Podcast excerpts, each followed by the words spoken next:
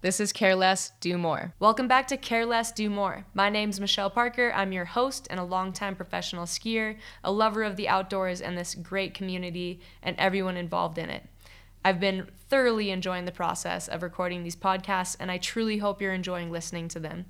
I'm excited to share this conversation with you. It's one of my favorite episodes yet. My guest on the show today is Adrian Ballinger, a neighbor, close friend, a husband to Emily Harrington, a previous guest on the show, a new father to Arrow Storm Ballinger, born November twenty-fifth, which was just after we recorded this episode, a professional high-altitude climber and a skier, and so much more that you'll find out about in this episode. Let's press play. I think you'll enjoy this one. This episode is brought to you by Arcteryx. I just got back from our athlete summit with the team, and it was a really incredible experience getting to spend time with all the different athletes from different backgrounds and sports. Arcteryx focused primarily on mental health while we were there, and they gave us tools to apply to life and sport and suggested that we disconnected for the week from our phones and our computers, which felt incredibly good and cleansing. The company is such a great brand to be involved with, aside from being the most technical and well-designed product, and that is truly what I think. They care about bigger things than just that. Check out their Regear program, where they take back gear that isn't being used and refurbish it with the same obsessive design that they built it to extend its active life beyond one adventure or just one user. Shout out to the Sentinel jacket, which is my personal favorite jacket and the one I'll be rocking this season. And note that they just made it in an anorak, if that's more your style. These jackets stand the test of time, as does the rest of their gear, and I'm just incredibly thankful to have Arcteryx's support on both this podcast and in my career. It is my pleasure today to get to sit down with Adrian Ballinger, who is a big mountain climber and skier, a certified mountain guide, and a professional speaker. He is the founder of Alpenglow Expeditions, which now takes six thousand plus people a year skiing, climbing, and mountaineering, and has been professionally guiding groups on the world's tallest mountains for twenty-five years. He's led over one hundred fifty international climbing expeditions on six continents and made eighteen successful summits of eight thousand meters, including eight summits of Mount Everest. He is known for pioneering the use of pre-acclimatization for commercial expeditions by way of using an altitude tent. And as an athlete, Adrian is the only American to have made three successful ski descents of eight thousand meter peaks, including the first ski descents of Makalu and Manaslu from their summits.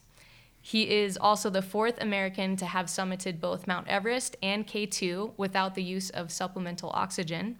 Adrian is also a rock climber, loves any day out in the mountains on skis, a runner, married to Emily Harrington, a father-to-be, and has encouraged and taught me so much about bigger mountains, safety, and how to approach high-altitude peaks. I'm really excited to be here with you, Adrian. Welcome to the podcast. Thank you. I'm so excited, too. This is so fun. That is quite the uh, intro that I just gave you. And I went to your website to gather that information, and I was blown away. It's funny because I feel like we're such close friends, but I was like, oh, my gosh, he is so accomplished. It's really cool. Well, thanks. I, I didn't write that, but, um, yeah, I guess those. I guess that's one way to describe me. Yeah, fair enough.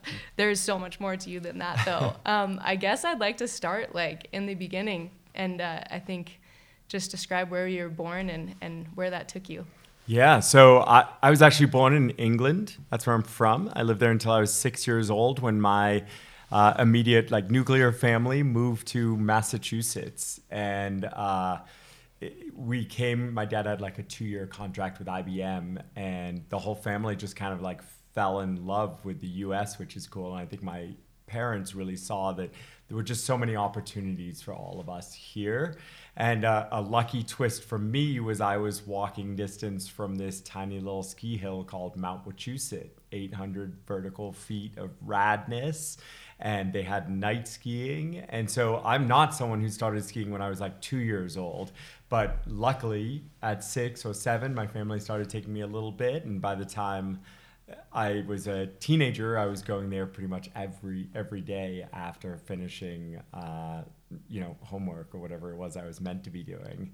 So grew up in Massachusetts. Uh, that's also where I started rock climbing, and was lucky enough to have sort of family friends that started taking me into the White Mountains of New Hampshire. Mm. And that's where I got my first taste of what to me were like huge, tall, scary mountains that people died on and things like that. Like they... They it seemed so rowdy at the time, and a funny thing is, actually looking back at it, they were really rowdy for like high school kids with no experience going in the winter. Like for sure. Kind of lucky we got through some of those early years in New England, and I think I actually learned so much about taking care of myself in in the backcountry and with teammates uh, in those early years when we weren't doing anything. There was no like technical ice climbing, technical rock climbing. I didn't even ski Tuckermans until I was like a senior in high school. It was just like going out and spending nights really cold. Yeah, in the wintertime. Like, did you have crampons and all the gear? Yeah, I did get crampons early on. I mean, one of the funny things, my, my parents definitely weren't outdoorsy, but I think they thought like we moved to New England and this is what you did. So we started like going camping and going hiking right. and things like that. And then through these family friends that I had, I started rock climbing a lot and skiing a lot and doing a little ice climbing. And my parents weren't really supportive of it exactly, but my mom especially like decided that if I was going to do these things, I was doing them, going to do them safely. Mm-hmm. And so one of my like favorite memories from this time being a teenager, I couldn't even drive yet, but I had like started lead climbing, rock climbing, but I was leading only on what are called nuts or hexes because mm. I couldn't afford cams. And my mom like found out from Eastern Mountain Sports, the local shot, shot, shop, that like cams would make my climbing safer. And so starting like once a month, a cam would show up on my bed when I came home from yes. school, like on my pillow. And so I got my first rack from my mom, even though I still had to tell her I was going to the library when I went climbing, not that I was going climbing because she didn't want to worry. No but way. She was actually like helping at the same time that she didn't really want to know about it. Yeah. Yeah, I remember my first time going to the White Mountains, and I really actually was like blown away by the elevation relief. Yeah. Standing at the bottom, like they are big mountains. Oh, that's right. Right, a lot of them are like Mount, four thousand yeah, vertical feet. Yeah, Mount Washington is over six thousand feet, the tallest yeah. peak east of the Mississippi. But since you are starting essentially at sea level, the relief is huge. Yeah, totally. And the weather is just incredibly heinous and yeah. bad. And yeah. that's kind of like the badge of pride of growing up climbing in New England, right? It's like it's cold and windy and wet in the winter, and then in the summer there's like black flies and unbelievable humidity. Like it's not very good, but I definitely think it teaches you to like appreciate the good days and uh, learn how to take care of yourself in a, in a lot of different environments. Yeah, yeah. And people might be wondering about your accent, which I know a lot of people comment on, but that's from New England. Or yeah. from England and then to Massachusetts. Exactly. Somehow I le- got left with like maybe a little bit of British in there. I don't know how I kept it. My sister, who's one year older than me, completely lost hers, but yeah. I kept mine. Yeah. And then I got like Masshole mixed in, you know, yeah. like Worcester, Massachusetts. And it's a real accent. Yeah. Um, and this is what I'm left with. I really Trying to get like a little it. California in there. There now. You go. You've got it. You've got it. So, wow, that's really cool that your mom wasn't necessarily super fired up on it, but she wanted to do it safely, so yeah yeah exactly. I mean, I think it was cool that she supported in her own way, um but they my parents for sure like were very good with teaching my sister and I to like try different things and find a passion, and that's what I think is probably the greatest gift they gave me and mm-hmm. my sister. Uh at the same time, they absolutely saw a traditional path for me, and so as you know, after I went to high school in Massachusetts, I went to college in Washington, D C, and I studied pre-med, and my family was just like very strict, like you're gonna graduate, you're gonna go to med school, you're wow. gonna get a real job, you're gonna have a nice house, you're gonna live on the East Coast close to us. And uh, obviously that's not how things turned out. Yeah. And it was a struggle for a bit. Like I finished school, I got into med school, I decided to take a year off to get climbing and skiing out of my system, and I like worked for this mentor guide friend, Chris Warner, that I had, and mixed like living in Telluride for ski season and then the rest of the year kind of traveling all over, uh, really the world. I mm-hmm. got to go to Asia for the first time, to Nepal, and spent a lot of time in Peru and Ecuador and Bolivia. And basically that year, but at the end of it, there was just no way I was going back to medical school. Like yeah. I was just barely able to pay my bills if I ate just peanut butter and jelly sandwiches and burritos, and like, and, and I was traveling the world climbing. Yeah. Um, and that, that that's kind of a bit further down the path of how I started doing this. Like I, I really never imagined that it could be my profession.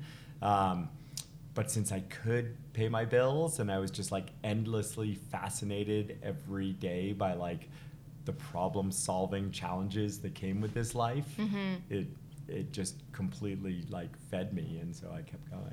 Yeah, you said that you took a couple years off to get it out of your system, but I feel like for so many of us, that's not something that you can get out of your system. Like it is so a part of who you are on a day-to-day basis. one hundred percent. And yeah. I certainly didn't know that then, but it is. It's like instead of getting out of the system, it just kind of built the system. It yeah, became whoops. the system. Absolutely. Um, and it, yeah, I mean, the, the sport, climbing, skiing, and guiding, like it turned out that like the educational side or the like helping others to achieve their goals became a big piece for me. I think I've been really lucky in my career to have a, this kind of balance between going after my own pursuits as kind of like an athlete, and mm-hmm. then as a mountain guide, being able to like fully be focused on other people's experiences in the mountains, and both are very important to me. Yeah, absolutely. I've always said that I think one of the most beautiful characteristics that a person can have is their ability to share their passion with others. Right. And when you, when it happens to you and you receive that, which you've done for me, it's like so enlightening and this really empowering feeling of someone who truly cares about your experience. one hundred percent. And I like benefited, I, I, I was gifted that by so many people along my path, right? Like I had these like really intensely important series of mentors, and a lot of people ask me how you get into guiding or how you become an athlete or whatever it is. And it's like, you know, it's really hard to say how, because I'm like, how lucky did I get that I was in the right place at the right time with the right set of skills or energy or whatever it was to have these mentors in my life. And right. without mentorship, I think it's really hard to find a way into this lifestyle. Totally. And what are your suggestions for people that are looking for that mentorship? Because I get that question a lot. Yeah, I, and I do too. I mean, I think if you... I think the biggest thing is finding that thing you're passionate about, right? And putting the energy in, because what that means is you're in the places where those like old guys and girls are who maybe are already in their careers to give that back and to share that.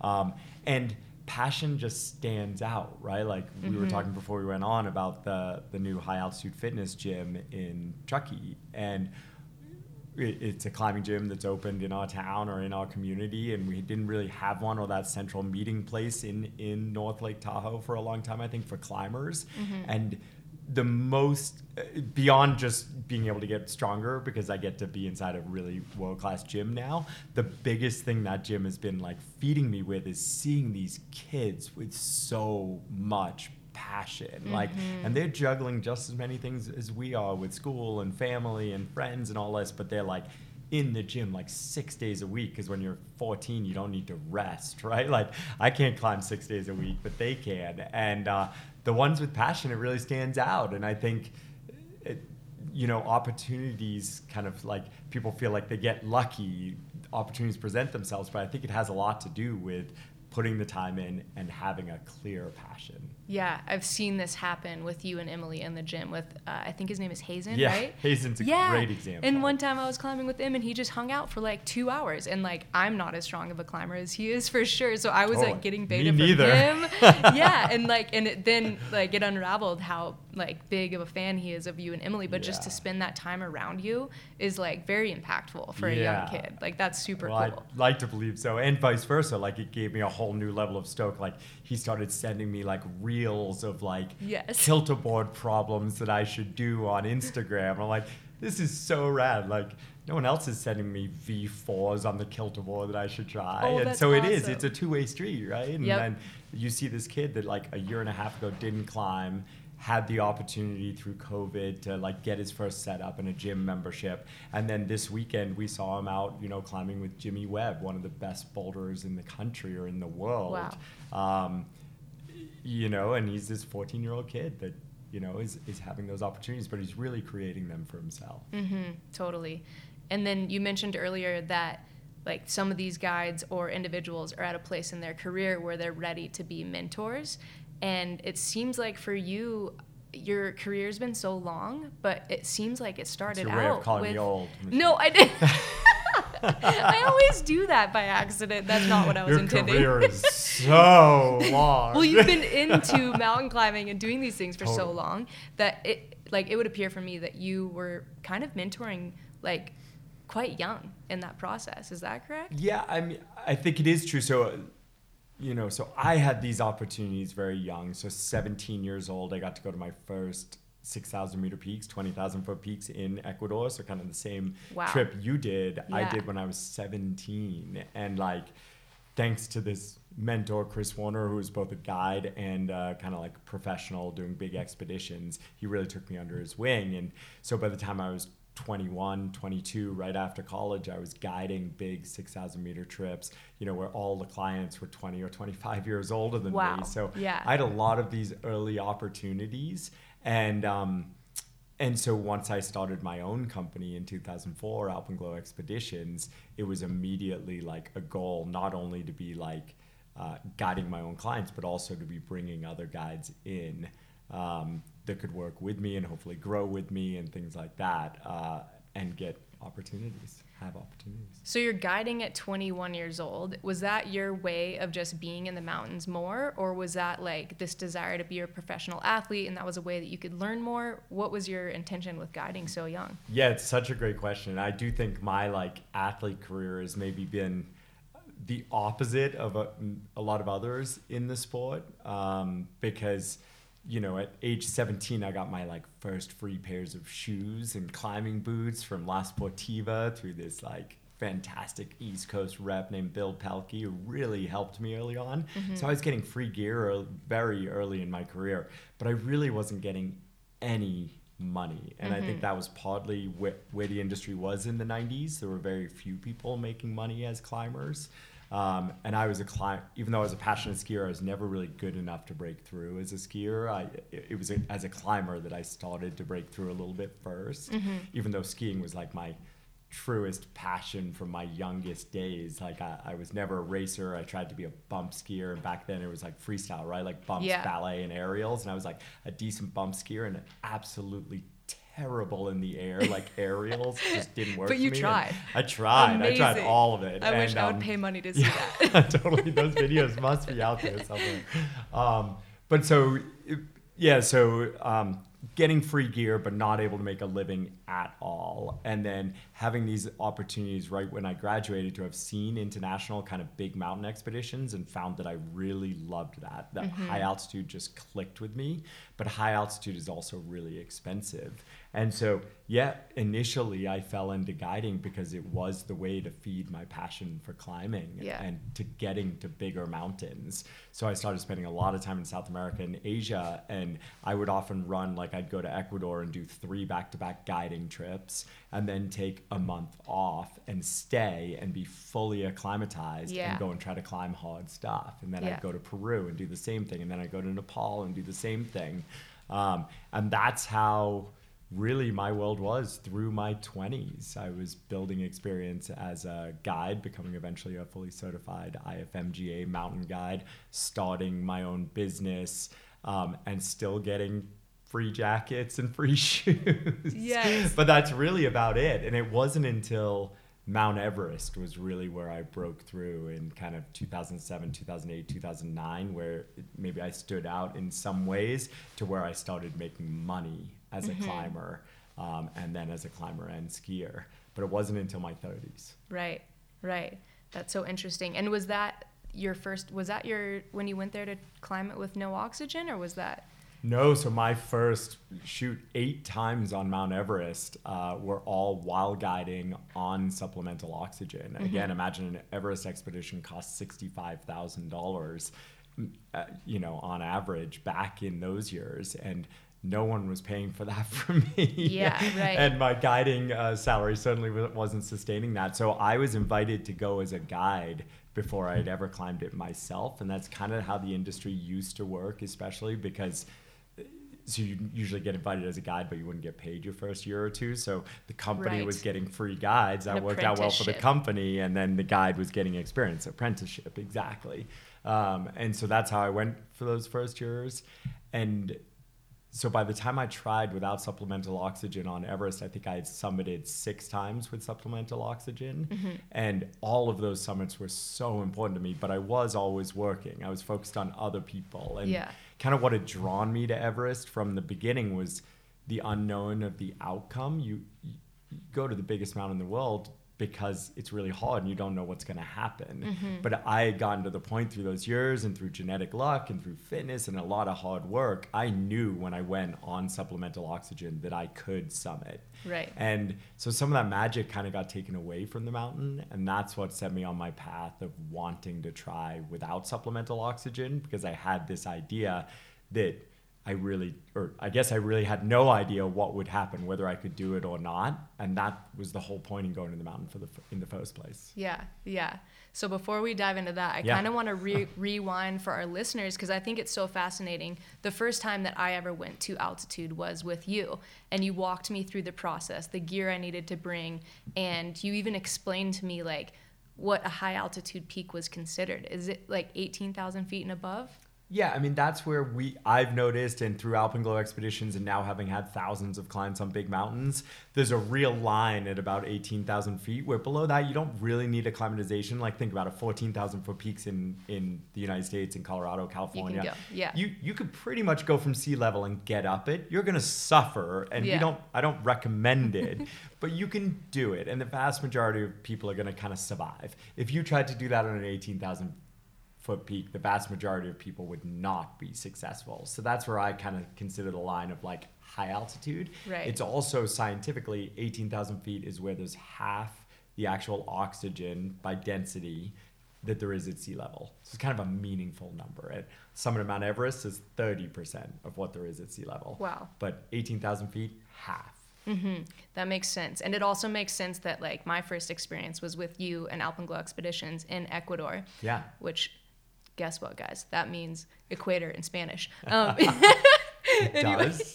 Yeah, that dawned on me when I went there. Um, but anyways, we went there, and, and can you explain the difference of a high-altitude peak closer to the equator versus one that's further away? Sure. So one of the neat things about uh, altitude and um, our atmosphere is it actually bulges in different ways based on the globe. So at the equator, there's actually a thicker atmosphere, and this is Adrian being very much not a scientist here, so feel free to tell me how wrong I am about this, but t- the atmosphere is thicker at the at, at the equator than it is at the poles. So that means you actually have a higher density.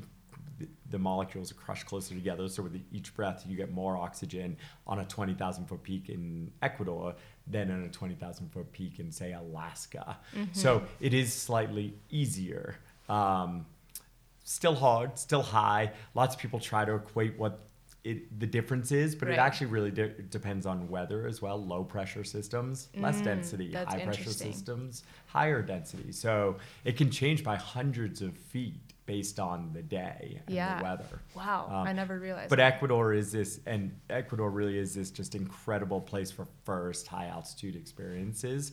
One reason is that slightly, you know, greater atmosphere, but I think a bigger reason is the access to the peaks, the the the attitudes of the local guides and, and groups and support support workers that we work with.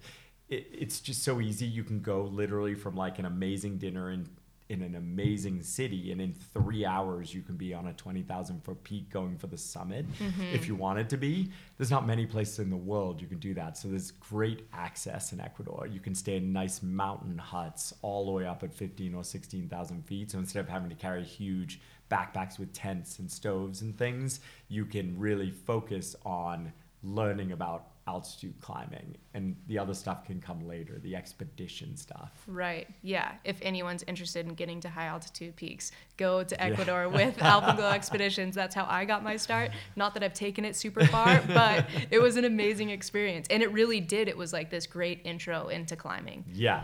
Uh, I mean, I think there's no better place in the world to learn high altitude climbing skills. It's the foundation of Alpenglow's whole program, because I went there as a seventeen year old, because from twenty-one, age twenty-one to twenty-five, that's where I cut my teeth as a guide. I would go and live, like I said, for three months at a time and just have groups coming from the United States. And I just did group after group after group. It was kind of like, for a lot of guides in the U S, they kind of cut their teeth on Mount Rainier. Right. I cut mine on Cotopaxi in Ecuador. So it's so important to me. I mean, the country's so important to me that that's where me and Emily got married, yeah. because the two of us have done so many trips there and had so many adventures there. It's such a cool country too. Like, it quickly became my favorite country to visit. That's awesome. Yeah. Um, okay. So rewinding a little bit, like, when did you move to Tahoe? Yeah, so I um, so I finished school. I'll date myself. I finished college in nineteen ninety-seven on the East Coast in Washington, D C, and immediately moved to Telluride, Colorado. Like, I, skiing was still my passion, even though I couldn't figure out how to, a way to make a living out of it. So moved to a ski town. That's where I was going to be. I eventually moved from there to Aspen. I was living in Aspen, guiding a lot and trying to start my own company.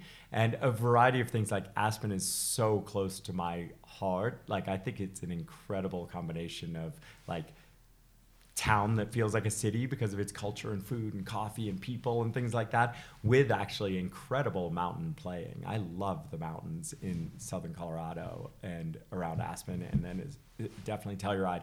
But I was also guiding a lot there, mm-hmm. and I was finding myself, there were a few things. I was finding it hard to afford how to live in Aspen on, Fair. on my own yep. two feet. Um, and I was also finding it increasingly stressful to guide and play in the mountains of Aspen on a daily basis, because there's snowpack. So specifically talking about winter, not summer, but there's snowpack I found to be so challenging mm-hmm. um, that every day in the mountains, no matter how experienced you are, really felt like you had to be at the very top of your game. And what I was finding was I was going out into these really big mountains around the world to guide and climb and ski, um, and needing to be at the very top of my game. And when I came home, I still wanted to be playing in the mountains, but yeah. I maybe didn't want to be at that same level every day, all day, all season, all year, year after year.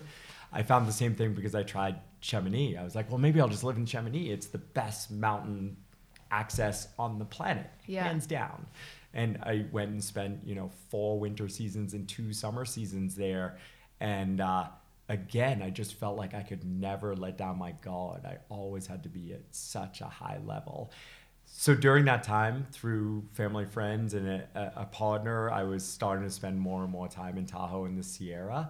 And I was noticing, like, the community's amazing. The playing is fantastic. Our terrain Our rock terrain is as good as anywhere on the planet. Our ski terrain is is good, you know, maybe world-class closer down the Eastern Sierra and more like playful here in Tahoe. I but, think it's world-class, but yeah, I agree. No, I totally agree with what you're saying. Yeah, it's world-class, right? Yeah. I want to be realistic as yeah, well, that yeah. it is different than, let's say, Chamonix. For sure. Um, and... But I found myself, like, so happy and excited and connected here. And every time I would come back, I was, like, relaxed and playing and meeting new people. And it was just really clicking. So in two thousand eight, my partner and I, my partner at the time and I came out and spent, like, one winter. And we loved it. In two thousand nine, I, I moved here. Mm-hmm. And... Um, at the time, my guide company, Alpenglow Expeditions, wasn't doing any U S-based guiding. We were only internationally guiding on high-altitude peaks. That was mm-hmm. my focus. Um, so it wasn't difficult to, like, pick up and move the business. It was like, oh, instead of my P O box and my laptop being in Aspen, now it's in in uh, Lake Tahoe. Right. At which point, how many employees did you have? None. None. It was you. Yeah. So I founded the company in two thousand four. From two thousand four to two thousand nine, it was just me.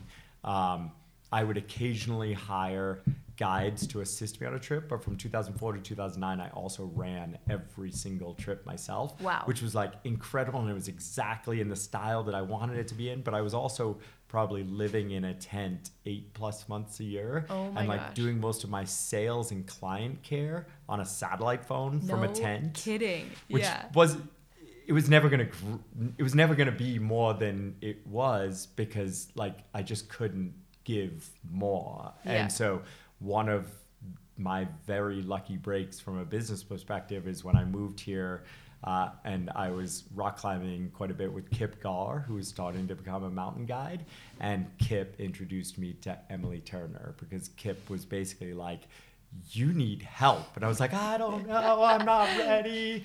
No one does it like I do it. He's like, you need help. And I was like, I don't know. And he's like, just go have coffee with this friend of mine, Emily. Yeah. And uh, I went and had coffee at, I think at, like, I think it's called Dark House, Dark Horse Roasting now, but it used to be this little like book bookshop yes, slash coffee place. Yeah. And had coffee, and like forty minutes into having coffee, I was like, anything you need, please let's work together. Like, Emily Turner is obviously one of your closest friends as well, just an amazing human. And yes. she was the first employee, first team member I had in Alpenglow, and it allowed me to start, uh, you know, just sharing the load a little bit. Yeah, I didn't know that.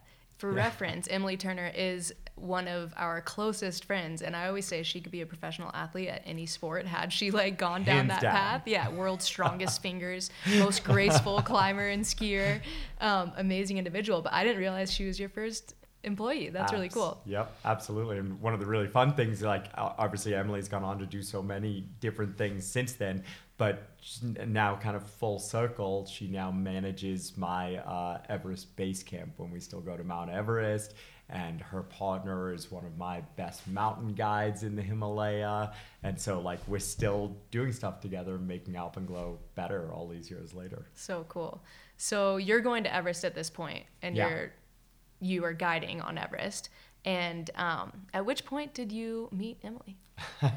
yeah, so I started guiding Mount Everest in two thousand eight, and that was in partnership with a European high altitude company called Himalayan Experience. And this was like another of those mentors for me, this old, crusty, jaded, unbelievably talented mountain guide named Russell Bryce, again, sort of took me under his wing in the big mountains. So I had been guiding countless peaks up to twenty-four thousand feet high, but I hadn't been above that yet. And so he was the one that kind of like partnered with Alpenglow Expeditions. I had cl- American clients that wanted to go to eight thousand meter peaks, but I knew I wasn't re- ready to run those trips alone. Mm-hmm.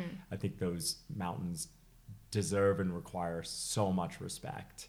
And uh, so we partnered. I first worked for Russell, and then we started partnering our companies, and I started growing in the Himalaya through that partnership. So I went to Everest in two thousand eight, two thousand nine, two thousand ten, two thousand eleven. They were amazing. I got to summit lots and climb with incredible Sherpa and rope fix on the mountain and do all these different things. It's also when I started skiing eight thousand meter peaks, mm-hmm. um, because since I wasn't running the whole trips, I could kind of focus on my own projects as right. well.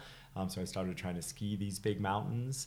Uh, that was a long answer to in two thousand twelve, uh, Russell and I had this big base camp on the south side of Mount Everest, and Russell was friends with Conrad Anker, who ran the North Face team, was captain of the North Face team at the time, and Conrad was taking this team in collaboration with the Mayo Clinic and a scientific research project where they were comparing blood and blood results and lots of different um, pieces of information about climbers with experience at, at altitude and without experience at altitude. Oh, fascinating. So they had people like Chris Erickson and Hillary Nelson and Conrad Anker on the team, but then they had Sam Elias and Emily Harrington, two North Face sport climbers who had never been above fourteen thousand feet on the team, and they were all going to climb Everest and doing all this blood work and different testing as they went.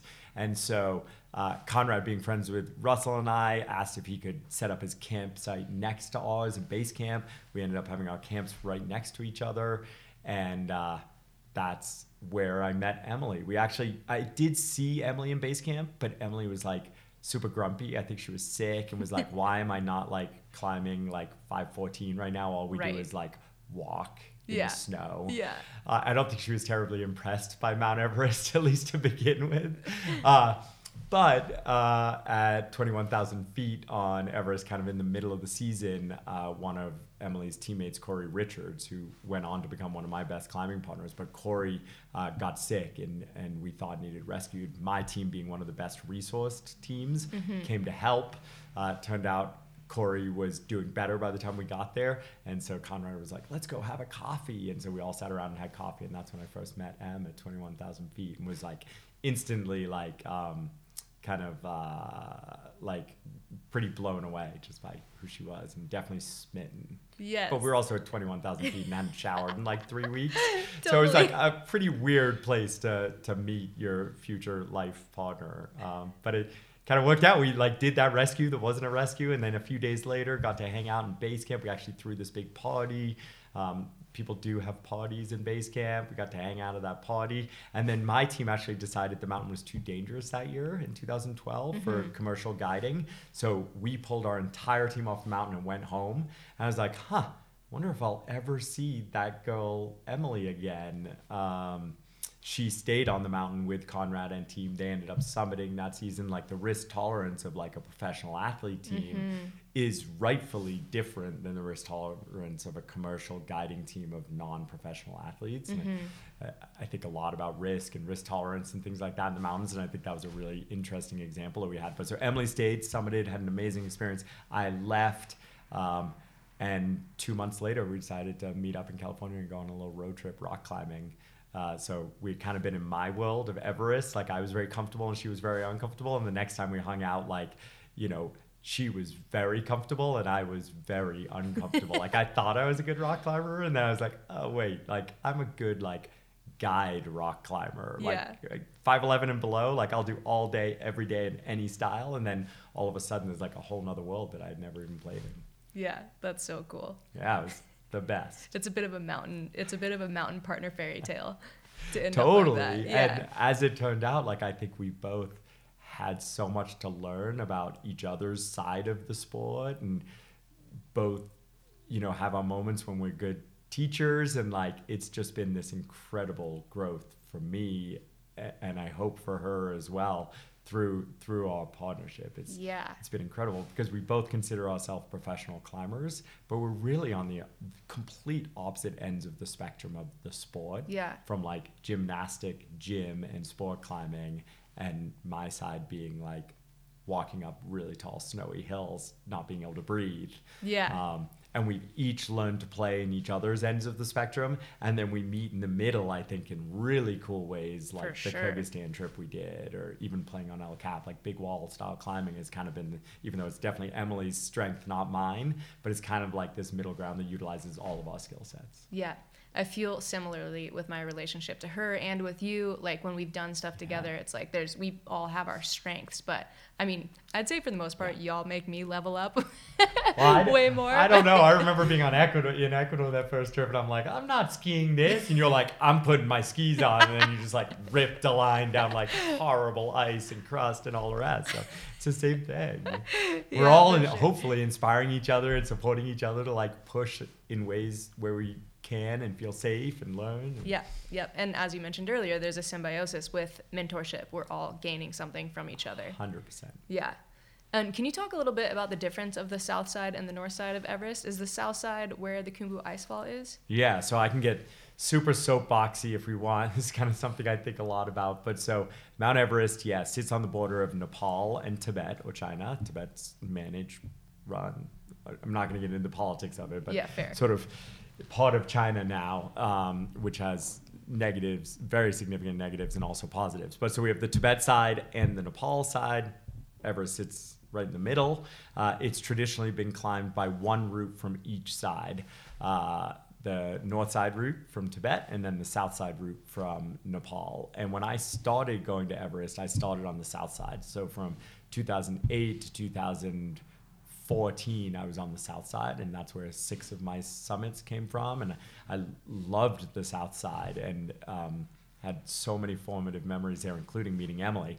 But it also had these issues Um, the biggest ones being the Khumbu Icefall, which you mentioned, but mm-hmm. it's just been so many accidents over my years there. I've almost died twice in the Icefall. I've been through it thirty-eight times over my seasons there, and twice came very close to getting killed. And what I what I found was I got I came close to getting killed in ways that I couldn't control. Mm-hmm. Purely random avalanche serac risk, so very, very large chunks of glacier or ice towering a six to eight thousand feet above you that break at a relatively random cycle. Mm-hmm. Um, and so I, I justified for a long time going through the Icefall because it was Mount Everest, and right. because not that many people die.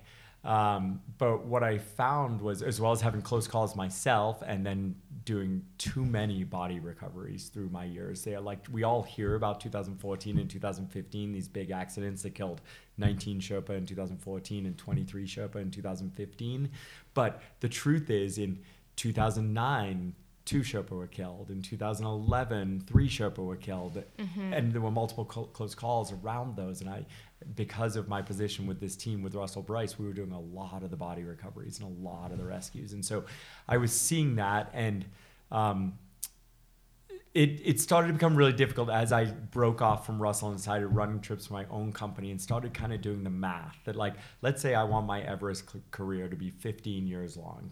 My company's going to run trips for fifteen years. I hope we run trips for forty years, but let's say fifteen years. And an average trip, we bring fifteen to twenty Sherpa to the mountain, and they do six trips each through the Icefall. You start doing the math and looking at the data, and there is no way I couldn't have Sherpa fatalities in my time on Mount Everest. And like, we talk so much about worker safety in the United States, and yet it seemed like we would go to that country and then just turn that off and accept that. The clients aren't accepting it. They're like, they only have to go through the Icefall one or two times, and right. they take risk. I don't want to say they don't take risk, but they're fully like agencies of their own selves. They get to choose why it's worth it, is it worth it, and they go through it one or two times. Our Sherpa, year after year after year, of being very well paid and getting to give incredible opportunities to their families, but the cost of that is having to go through the Icefall over and over and over again. Yeah. And it just didn't feel fair that, like, my as an expedition leader, I couldn't say, let's do this, this, and this to make it safer. Interrupting this episode to talk about Peak Skis, one of our new supporters of Care Less Do More. Peak is a newer company based in Bozeman, Montana, and founded by Bodie Miller. Bodie wasn't just the winningest male ski racer in North American history. He was a ski designer who contributed to the invention of modern sidecut and a ton of other innovations that skiers now benefit from all across the board. Bodie won a lot because, in large part, he understands skis and ski design. Peak exists to drive innovation and think carefully about gear. This year, I've been running the ninety-eights, quite a bit of the season, and I've been loving how they initiate a turn at speed and at a slower pace. They're incredibly smooth, especially in the apex of the turn. And by smooth, I mean they don't chatter. They just feel really solid underfoot. I think y'all will really appreciate these skis, and I'm going to be jumping on the one tens moving forward as it snowed here in Tahoe, and I can't wait to report back. This is a very long answer, I, I, and I just... I feel so strongly about this. So, like, one more story, like one time going through the Icefall with six clients, we had one of these big Icefall falls, and the only thing I could do was unclip from the fixed rope that's protecting us from falling in crevasses below us, tell all my clients to unclip, because you had like fifteen to twenty seconds before this thing fell all the way down the mountain, say run, oh and then gosh. go and run. And it turns out we all got behind blocks big enough, and we all lived, and we just got massive powder clouded and things like that. And one person lost a backpack, but everyone lived. It was like, I looked back at it and it was like, that's not mountain guiding. That's not like mitigating risk. That's luck. Yeah. And um, so that's a long story for why I became uncomfortable with managing and running trips on the South Side. It's not to say I can't understand why an individual climber would choose to still go to that side. Mm-hmm. I went to that side lots and accepted the risk myself. But as an expedition leader, I just couldn't make the math work to make mm-hmm. it feel like I, I, I could be proud of the business I was running. That was a long answer for why I decided to move uh, my operation, Alpenglow Expeditions, to the north side to Tibet. There are plenty of challenges in Tibet as well. It, it's much more expensive. The weather's w- worse. The climbing's harder. The Chinese government can be incredibly difficult to work with and to run trips and to be able to know that I can run trips and things like that. Um, and those cultural challenges with the Tibetan people and their relationship with the Chinese. But I made a decision that if I was going to be part of Everest, and I think there's a lot of pluses to Mount Everest, that I would only be willing to run it on the north side. And for for reference, there hasn't been a Sherpa fatality um, on the north side due to like icefall, rockfall, crevasses, avalanches, anything like that in over fifteen years. Oh, wow. That's a um, significant difference. It's a very significant difference. There have still been a couple of Sherpa fatalities, but they've been what I would consider mountain guiding mistakes, things like running out of supplemental oxygen or getting caught in a storm. Mm-hmm. And those are things where I can use my experience and not say I'll never have an accident, but I can accept that there are risks still, but they're risks that I want to be able to manage and mitigate to the the best level possible. So I've been on running trips on the north side since two thousand fifteen, and um, I think it's a little known kind of side, as we see in the mainstream media, a lot of the problems on Everest: overcrowding, inexperience, human waste, trash. That's the vast majority of those challenges are on the south side, and those challenges are because the Nepali government has not yet found ways to effectively manage their mountain. Mm-hmm. The Chinese takes a much stricter approach, and okay. so we don't have overcrowding. They only allow eight companies to run on the on the Chinese side. All of us are highly experienced. We don't take inexperienced climbers to that side. They have rangers on the mountain, just like on Denali, to ensure there's no trash, human waste, things like that. So, you know, th- that's my kind of sales pitch. Like, there is a way to climb Mount Everest still and be proud of it. Mm-hmm. And if ever we lose that, like I, I don't want to run trips I'm not proud of that. I, you know, yeah. I feel like there's something going on in mountaineering now, especially on the south side of Everest, like where you might almost come home feeling a little bit dirty from your trip, like uh-huh. sheepish about what you did or didn't do as a client, as an expedition leader, as a guide. And that makes me really sad. So all that is to say, I think Everest is as a pretty unique crossroads, and I'm just trying to use my platform and my voice and my guiding company To, to show that we can still ethically guide this mountain and have incredibly powerful experiences, um, but we need to take responsibility for it. Right. So just for comparison, there's eight teams allowed on the Tibet side yeah. versus is it unlimited it's on the unlimited south side? on the south side. Wow. So there's probably thirty-five to forty companies now on the on the south side, and um, unfortunately, some of those companies are not maintaining standards with trash and experience and things like that, mm-hmm. and taking just dozens and dozens of climbers. Um, so huge teams not managing these different things, and we're seeing a lot more accidents because of it, a lot more trash, um, and especially a lot more kind of like worker issues. Workers are getting more frostbite, more injuries, things like that, trying to trying to help these inexperienced climbers getting to the top, instead of like Alpenglow's founding mission has always been to create competent teammates mm-hmm. out of our clients.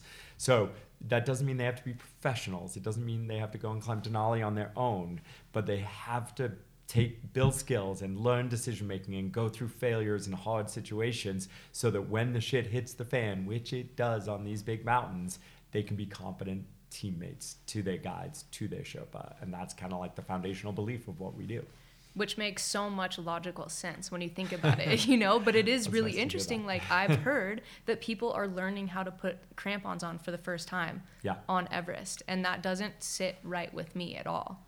And it doesn't with me either. It, it's, it's hard because I don't want to be elitist, right? And I want to find ways to create opportunities for people to do these things. And so there is an argument that the lower price trips that are being brought in that are allowing dramatic inexperience allow more people to come to the mountain. And there is something to that, but it's also, it's a dangerous, dangerous place um, and a ecologically incredibly sensitive place. And so I think we do need standards while also trying to find ways to make it increase access. Yeah. Um, and that's a hard puzzle, and I'm not saying I have all the answers, uh, but I do think we've seen this on other mountains around the world. Um, e- even Denali, back in the day, the tallest mountain in the United States, used to have a lot of issues with human waste and accidents until the federal government, the National Park Service, decided to take management of the mountain seriously because it was getting more and more popular.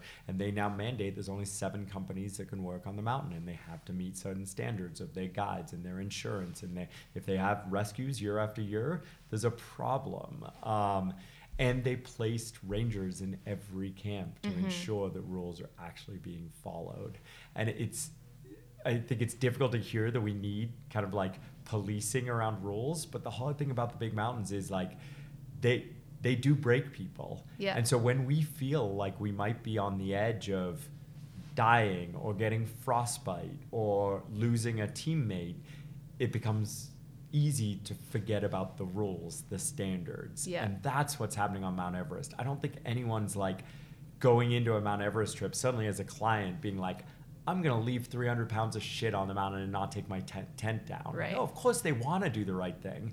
But then possibly because of their level of inexperience or their company's lack of infrastructure around them because they paid a budget price, when when the world gets hard and you think you might lose ten fingers or your partner might die, you're going to leave your tent and For leave sure, your shit. Yeah, yeah. A week later, it's going to be gone or yeah. covered up until the next season. And so these are real like issues, but they're, they're hard issues, um, but we need to address them.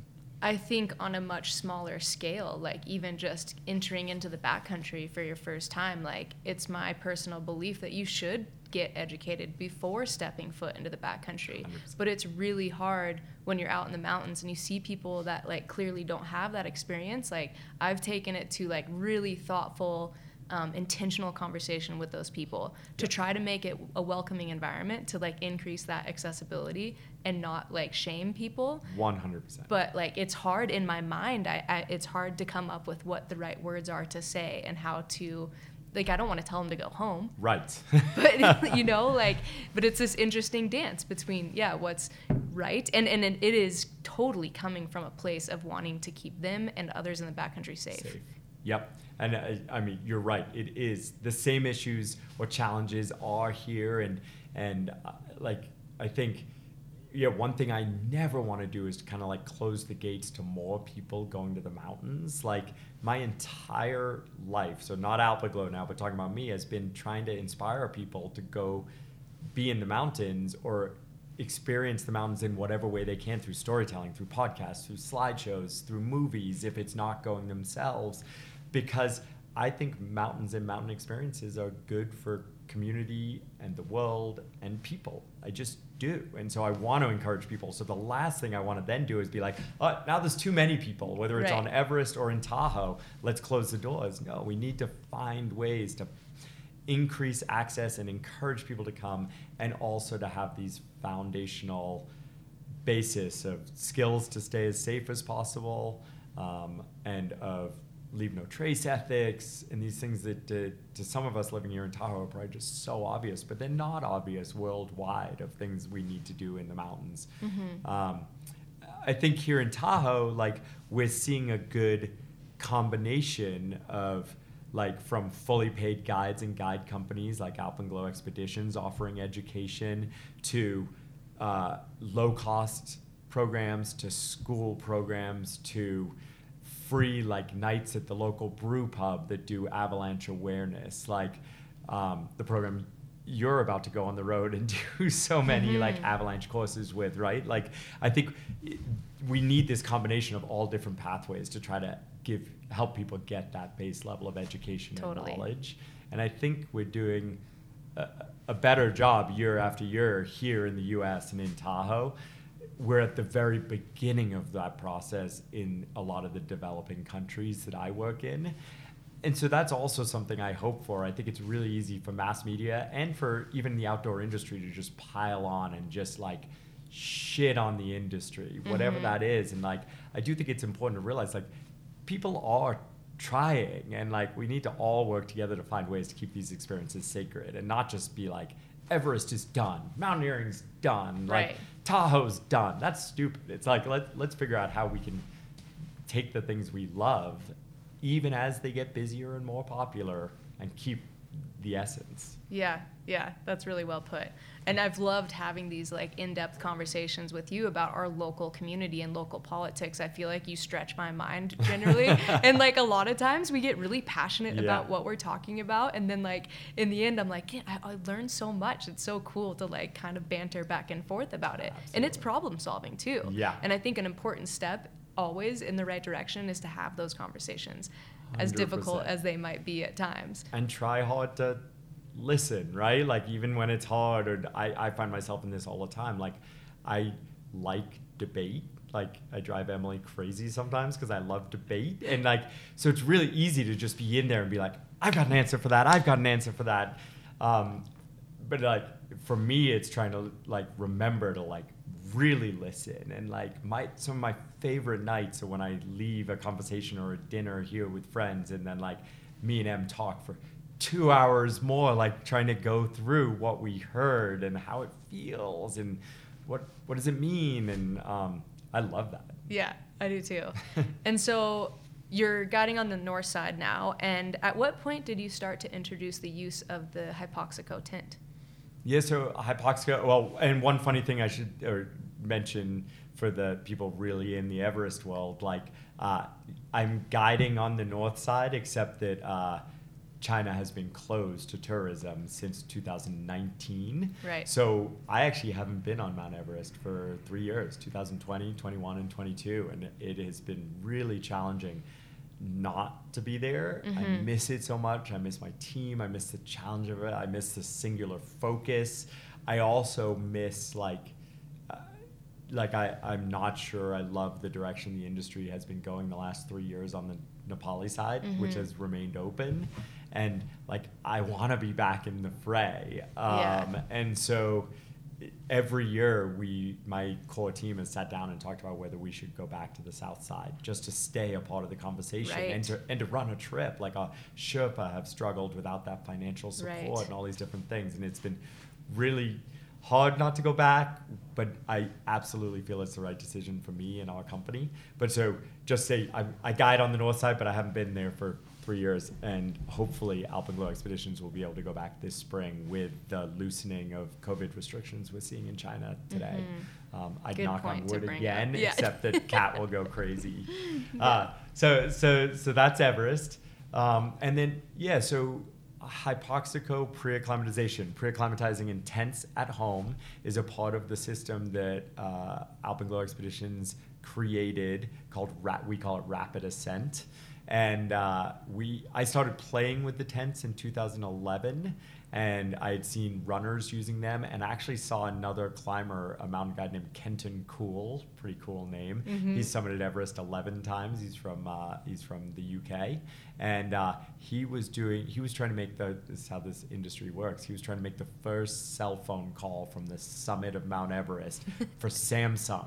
No Samsung way. Had a new phone that was going to be able to work. They were building a cell, cell tower and this whole thing, and they were going to make the first cell call from the summit. But because of the way the prototypes were coming out and things like that, like he couldn't come for the whole season. He had to wait and do all this media stuff in the U K and then fly in. And so he used a Hypoxico tent for the first time. He's the first one I know of who used it in the mountains in, I think, twenty ten. Okay. And so I saw that and heard all about it. And he was like, it was amazing. Like, I felt amazing. And I think he was in the country for like thirty-two days total. And I was, at that time, running two and a half month long trips. So seventy to seventy-five day long trips. That's seventy-five days living in a tent. seventy-five days away from my business, away from my girlfriend, away from my community, like getting weak as a rock climber, mm-hmm. all those things. Totally. And so I was very interested. I'm like, huh, that's interesting. I knew ultra runners were using them and things like that. And um, here in the United States to get ready for races like Leadville. So in two thousand eleven, I played with it myself and had the same experience. I just knew I was acclimatized, even though there wasn't a lot of science behind it then. In two thousand twelve, I decided to try it with an entire group of clients who were willing, and we were actually going to a mountain called Makalu, the fifth tallest mountain in the world.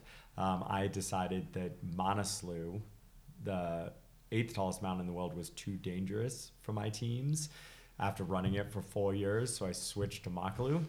But Makalu is this mountain where the trek is so difficult that you essentially almost have to, I'll say have to, even though it's not true, fly to eighteen thousand feet and just start your trip oh, at wow. eighteen thousand yeah. feet, or spend two weeks in the leeches in the jungle to get there. And so I wanted to fly my whole group of clients to that altitude. And so I persuaded them to try Hypoxico. Like, no one had ever heard of this thing. Right. We had six clients, my doctor, Monica Pieris, uh, three mountain guides. We flew to eighteen thousand feet. The helicopters like made us sign like liability forms because they had never dropped a team off that high before. They're like, they're all going to die. Right. Um, and we got at, out at like eighteen thousand seven hundred feet, and like we all stayed. Everyone had slightly different levels of acclimatization. It wasn't perfect, but no one needed to be flown back out. And that to me showed like that shouldn't be possible with right. seven of nine people coming from sea level and landing above eighteen thousand feet like we were talking about and beginning their expedition. So that was my first like taste, like this works, but we have a lot to learn about like how to make it work for everyone or a majority of people every time. And so we started building out this rapid ascent system. And by two thousand fourteen or fifteen, I didn't run any more trips above twenty-three thousand feet that didn't include pre-acclimatization. And now we're even running trips all the way down to like Ecuador. It's now possible to go on a long weekend, Thursday to Sunday, and climb a twenty thousand foot peak in Ecuador. And uh, so I am completely sold on this system of pre-acclimatization. That's amazing. Yeah, I've used it. We used it on that yeah. weekend trip to That's Ecuador. That's right, a weekend trip. Yeah, and it certainly does feel, it works, yeah. Um, was part of the use of that tent preparing you to go on your oxy- on your um, ascent of Everest without oxygen? Yeah, without I mean, it really, it started, first of all, with like selfishness back in like two thousand eleven, two thousand twelve. That was in that period we were talking about where I was still living like seven to eight months a year on big mountains around the world. Right. And if I could find any way to spend more time at home instead of in the mountains, that would make my life better personally. And so selfishly, I started thinking about Hypoxico and pre-acclimatization like that. Could I shorten trips by thirty percent or even fifty percent using these tents? And I talked to my clients, many of whom happened to uh, lead busy, successful lives, wh- whatever their definition of that is. They mm-hmm. love to do a lot of things in general. Yeah. And so the idea of shortening time, not taking away the essential experience, but like a two and a half month on Everest, a two and a half month trip to Everest, which I did six times or whatever it was before I used Rapid Ascent, like a month and a half of that is drinking whiskey and playing cards. And right. I, you know, I love drinking whiskey, but I don't need to do it for six weeks. Like, so yeah. cutting out some parts of the trip like that, I thought would make for better trips for everybody, including myself. So that's where it started. By the time I was going to try no oxygen trips in two thousand fifteen, Um, of course I wanted to try pre-acclimatization with that, but once again, everyone told me it wouldn't work. So my first try without supplemental oxygen, I went back to a traditional trip. Corey Richards, my partner, and I went to, we didn't pre-acclimatize. We went to Nepal, we trekked for three weeks, twenty-one days, and we went back to Kathmandu. Then we flew to Tibet, and then we spent almost two months on the mountain doing endless trips up and down the old school way. Wow. And I failed. I'm not saying I failed because I didn't use pre-acclimatization, but I failed that first year. I turned around less than two hundred fifty feet below the summit after a two and a half month long expedition. It was like this unbelievably heartbreaking thing. And I learned a lot that season. And I think my failure was primarily due to my ego and trying to keep up with Corey. As it turned out, he was faster than me above eight thousand meters. And so instead of doing exactly what I knew my body needed and doing exactly what I would have told my client to do, mm-hmm. I did all the wrong things, but I kept up with my partner, Corey Richards, right. and then completely exploded two hundred feet below the summit. Um, but also in there, I think, is how much weight I lost over a two and a half month long trip at high altitude. You can't eat the same number of calories and protein and all these things. And I lost a lot of muscle mass. I think emotionally my brain like gets pretty pr- fried on those two plus month long trips, and by the time I got to my summit push, all I actually wanted was to go home. So I think there were a lot of factors. Yeah. Um, so when I went back in two thousand sixteen, uh, and actually I'm off by one year, two thousand sixteen was my failure on Mount Everest, two thousand seventeen I succeeded without oxygen. When I went back in two thousand seventeen, I went back kind of under my own terms. I had, you know, I hope like kind of gotten that ego side of my brain a little bit in check, that I, I didn't need to be the fastest one on the mountain. I didn't need to be the strongest one. I just needed to do my thing. I used pre-acclimatization. Um, I worked with a nutritionist. I did a lot. I worked with Uphill Athlete and mm-hmm. Scott Johnston. Um, and I went back, climbed it, summited without supplemental oxygen. Interestingly, the trip door-to-door U S A to U S A was only thirty-nine days long. Wow. So essentially the same pre-acclimatization system that we do with clients today. That's amazing. Half the length of a traditional trip. And I really enjoyed following you on the first trip via Snapchat. That was like yeah. such this interesting media experiment, which yeah. was ultimately very successful. It was so funny, this wild moment in time, right? That like Instagram was a, obviously a huge thing. Snapchat was coming up. Everyone was, it's kind of like probably TikTok was a year or two ago, right? right? Like everyone's trying to figure out what it is, how it works, how to do it. And Corey and I, again, like we were, we loved media. We were trying to find ways to tell the story, to share Mount Everest with more people. Cause like that's, I, I just think maybe it's not true, but it somehow feels slightly less selfish, some of the pursuits I have, if I can share the story, and it seems like people take things from that story. And I think that's through uh, podcasts, slideshows, and it's through social media. Yeah. And so we, I think it was funny. I was in Europe that winter, the winter before Everest, training and skiing with Emily. And it was in Europe that I started hearing about Snapchat. I can't remember who told me about it first. It wasn't Emily, but someone told me and Emily. Emily's younger than me, so she was probably on Snapchat before I was. But we heard about Snapchat, and then we were in Europe for two and a half months. And it was so funny. We were on Instagram, and all the pro skiers we followed on Instagram made Europe look like it was the best season ever. Everything was perfect. Everyone was skiing pow. And we were there, and we're like, it kind of sucks this season, and we're struggling so hard, and why is everyone getting it and we're not getting it?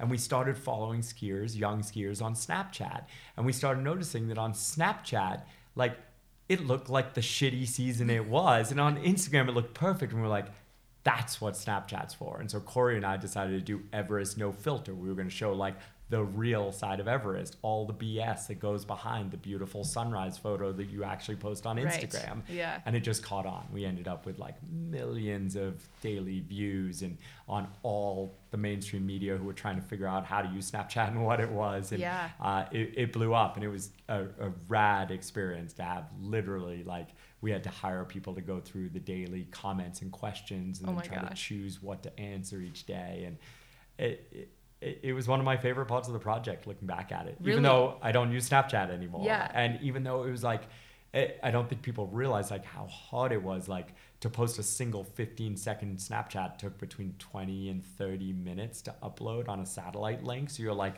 with your freezing cold fingers on your phone, trying to keep enough solar power at twenty-five thousand feet where your head's exploding, and you're trying not to vomit, and you're trying to melt enough snow for water for the next day. And we'd, we'd take turns. One person would cook for the night, and one person would do like four hours of uploading Snapchats. Oh my um, gosh. And then the next day we'd switch, and it was so much work, but it was totally giving us more than it was taking through the feedback from people. Interesting. Just that like kind of community aspect of people totally. interacting with you, where yeah. you probably wouldn't have that much interaction on a mountain like that typically. Totally. And yeah, it just I mean, kept you going. People was, were intrigued. I mean, like, we had like classrooms of eighth graders in Florida following us, not because we set up a school program, just because some teacher found it and thought it was a great way to teach science or ecology or whatever subject they were teaching. Like, right. And so we had so many classrooms following us, and then we'd have these stories where people were like fighting medically through some like horrible thing that is way harder than Mount Everest, but being like,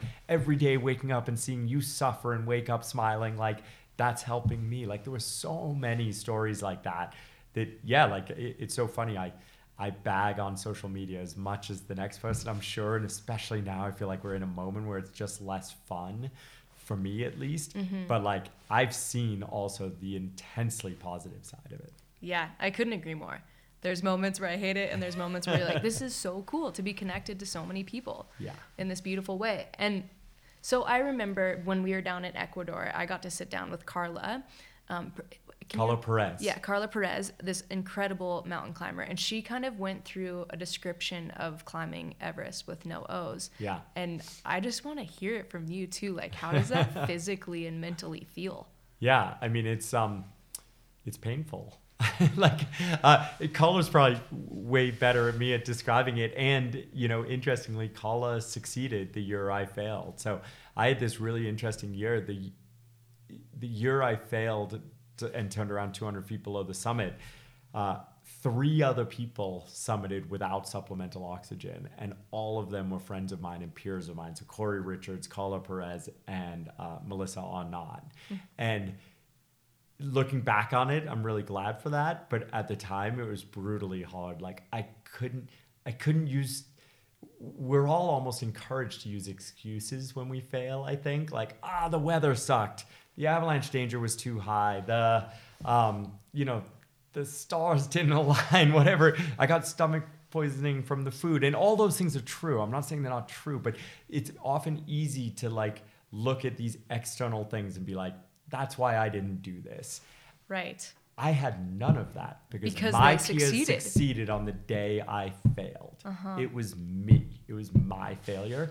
And, like, I had to come home and I had to live with that and I had to, like, own it. And the the hard side was being like, oh my God, am I going to lose all my sponsors and no one's ever going to talk to me anymore and Emily's not going to love me and all these things that go through your brain when you have, like, a real failure mm-hmm. that's on you. Mm-hmm. Um, that was the hard side. The good side was, like, I think that one hundred percent enabled me to succeed the next year because I could not hide from my own failures and having to actually figure out what didn't work and then put the work in to change it.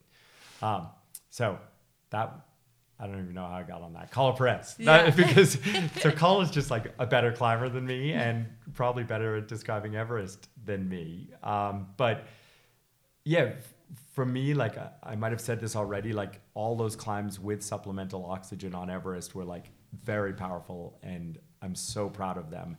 But I got to the point where I knew the outcome would be I'd summit. Yeah. And my whole thing, we didn't really talk about it, but, like, I started reading Everest books when I was, like, twelve and thirteen, and it was, like, the unknown and mystery of Everest that captured me, and it took me until my thirties to figure out how to get there, and then I got there, and the unknowns weren't quite as strong as I expected them to okay, be. Okay, yeah. And so the reason I decided to try without supplemental oxygen was wanting the outcome to truly be unknown. Mm-hmm. And it was. I mean, I failed. I found the line that first year. I came really close to getting myself killed that first year because I pushed past a, a line that I probably shouldn't have. Um, and it took a lot of, like, teammate support, even though no one was with me individually. But I had Monica, this expedition doctor, on the radio just yelling at me about my slurring of my words. And she was watching my G P S track and seeing that at the pace I was going, I couldn't summit and get right. down alive. There was no way. And then, you know, I had Sherpa who were going to give up their own summit bids to come down and turn me around if I didn't turn around. So I did have a lot of help in making that decision, but I still pushed it too far before I turned around. It was very hard to get back down off the mountain, um, back to Camp four where I had oxygen and could be okay. So none of that is an answer to your question. Like, what it is, it's like most of the trip is just like any other Everest trip where you're progressively going up the mountain, building camps, um, getting to an altitude where your body can't survive, spending a little time there, which is where the suffering comes in, and then dropping lower on the mountain to where your body can survive so it can do things like build new red blood cells, which give you the ability to go pr- a little bit higher on the mountain and mm-hmm. survive. And then you could do it over and over and over again. Um, but that process is exhausting, of course, because you're climbing the mountain a lot, but it's also exhausting because your body's being asked to do so much in terms of, like, breaking down protein, breaking down muscle, and then building red blood cells. And you're progressively getting weaker, right? So you're getting weaker the entire trip. I went from one hundred forty-six pounds to one hundred thirty-two pounds, so lost about ten percent of my body weight. And almost all of that is muscle because your body so badly needs protein. Um, that's what your body, your stomach can't digest. So your body takes protein from other places. Mm-hmm. So, like, what that feels like is you're just, you're really tired all the time, but you don't sleep well because of high altitude, headaches, nauseousness, food doesn't taste good. And so it's just this, like, low level suffering where you still need to wake up each day and do the work. Mm-hmm.